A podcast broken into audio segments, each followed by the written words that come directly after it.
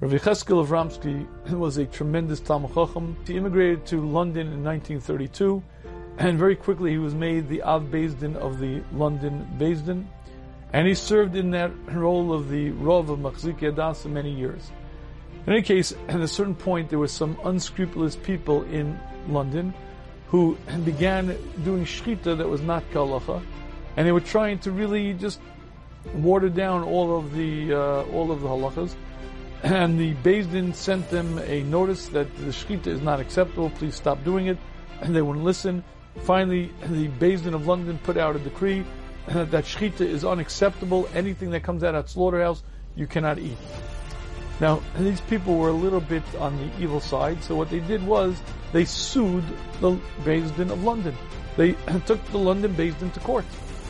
And Rabbi Cheskel Avramsky was asked to testify for the as the Ad to testify for the, uh, for the defense of the London Beis Din.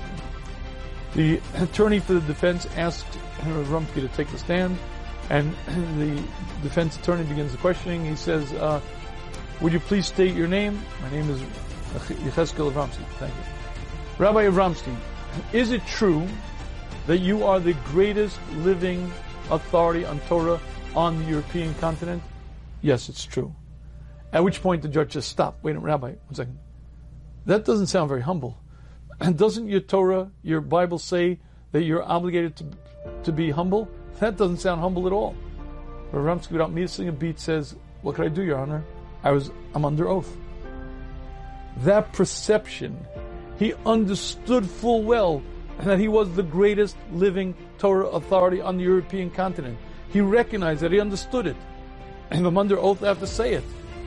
but he remained humble as pie because recognizing my talents and recognizing my abilities, recognizing this great gift of being a human being doesn't make me arrogant provided I recognize that it's all a gift from Hashem.